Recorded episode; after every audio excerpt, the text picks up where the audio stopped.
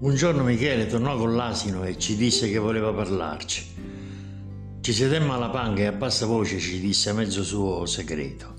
Aveva scoperto una cosa importante e la mattina seguente avrebbe portato anche noi a vedere questa cosa. Non dormimmo tutta la notte. Il mattino seguente eravamo tutti e tre in groppa all'asino. Io, Peppe e Michele che serrava le briglie. Facemmo un traino con la corda dietro a questo asino dove Nina era sdraiata in una specie di lettino. Un pezzo di legno liscio che trascinavamo a coda morta. Partimmo alla volta del segreto, nella pineta. Ricordo che procedemmo tanto, ogni tanto gli chiedevamo «Oh, ma poi la strada per il ritorno te la ricordi?» Sì, diceva di ricordarsela. Il sentiero era lungo, la nostra casa lontana.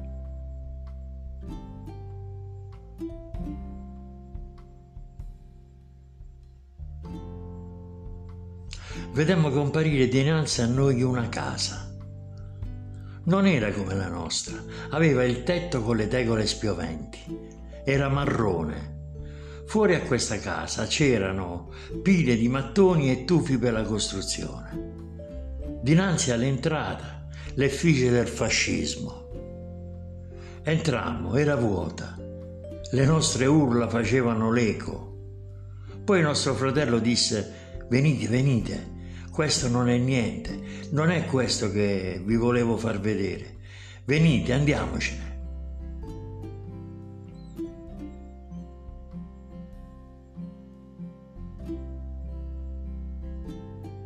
Risalimmo in groppa e partimmo.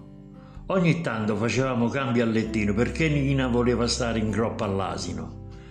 Così ci alternavamo io e Peppa al lettino trascinato. Vedemmo altre case, tutte vuote, tutte non abitate e nuove. Ne passammo diverse. Noi non lo sapevamo tutto questo. Era il segnale che qualcuno prima o poi sarebbe venuto ad abitare alla nostra isola. A un certo punto Michele fermò l'asino e scese e disse venite, venite a vedere. Entrammo dentro frasche alte del sottobosco. Lui ci faceva strada allargando l'erba alta con una canna robusta. Dove finiva la pineta e iniziava il mare, s'acquattò. Fece segno a noi di fare la stessa cosa. Non ci pareva vero. Dinanzi ai nostri occhi apparve l'isola bianca col paese. Era lì, quasi a toccarla, bianca aveva un castello e si vedeva una serpentina di strada che portava su a questo castello. Rimanemmo muti, ci guardammo attoniti.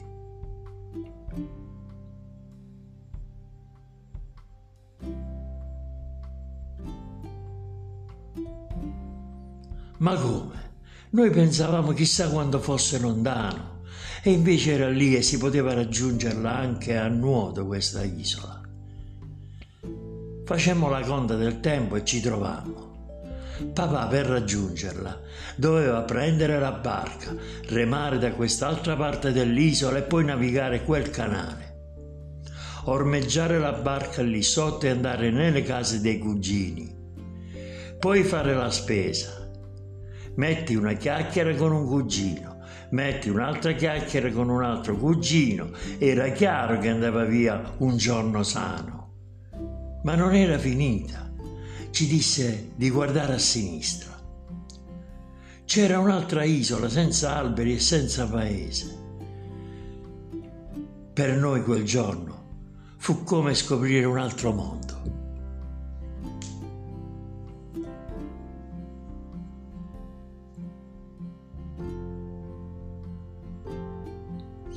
Il giorno dopo Michele ci radunò alla banca.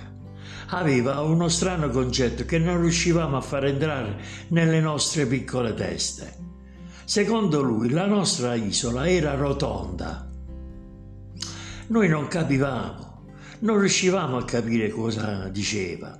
Diceva che se andavamo per il sentiero e passavamo la nostra gara, andando più giù dove c'erano le altre gare, a un certo punto c'era un dirupo che interrompeva il cammino.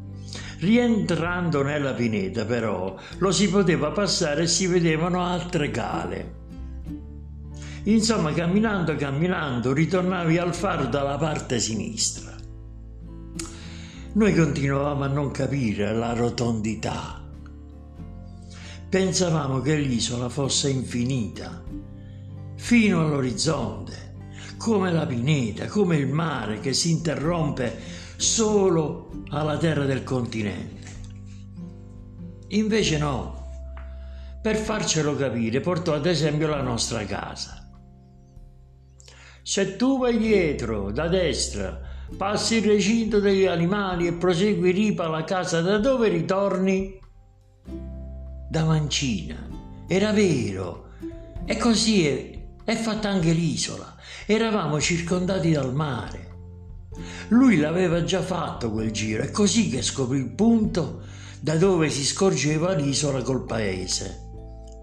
Fece un cerchio nella terra, disse: Vedete qua, questa è casa nostra, più avanti c'è la cala nostra, più avanti c'è la grotta viola. Eh? Sì? Bene, continui così e vai a quella punta dove incontrammo il serpente. Questa è la punta. Prosegui, cammina, arrivi al punto dove abbiamo visto l'isola con il paese. Poi cammini ancora, sotto ci sono altre cale che devo ancora visitare, ma si vedono da sopra. Alcune sono accessibili solo dal mare.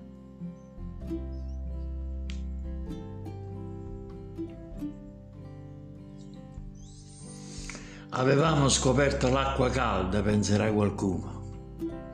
Invece avevamo scoperto il nostro mondo, com'era fatto. Nessuno ce lo aveva spiegato. Ci arrivammo da soli a capirlo.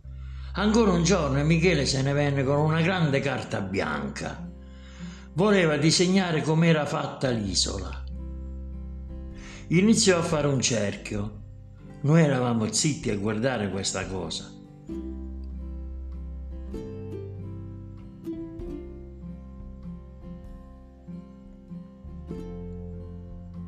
Ecco, questa è casa nostra.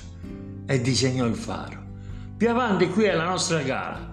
Come la vogliamo chiamare? Cala famiglia, disse Nina. Cala delle mazzate, aggiunse Peppe. Cala del vapore. Sì, cala del vapore. Sì, è giusto, cala del vapore. Eravamo d'accordo. Andiamo avanti. Queste cos'è? La grotta, quella con l'acqua viola. Sì, Grotta delle Viole. Andiamo avanti. Qui cosa c'è? Michele disegnò un serpente. Punta serpente. Bravo Merico, bravo, punta serpente. Andiamo avanti. Qui vi ricordate cosa facemmo? Io feci la pipì, disse Nina. No, tu la pipì la facesti qui. Qui la facesti a questo scoglio. Qui lo chiamiamo lo scoglio della sorella. Questo cos'è? Michele disegnò un animale. Un leone. Michele tirò uno scapaccione a Beppe. Un elefante, scemo, non vedi la proposcide? E come lo chiamiamo? Scoglio dell'elefante.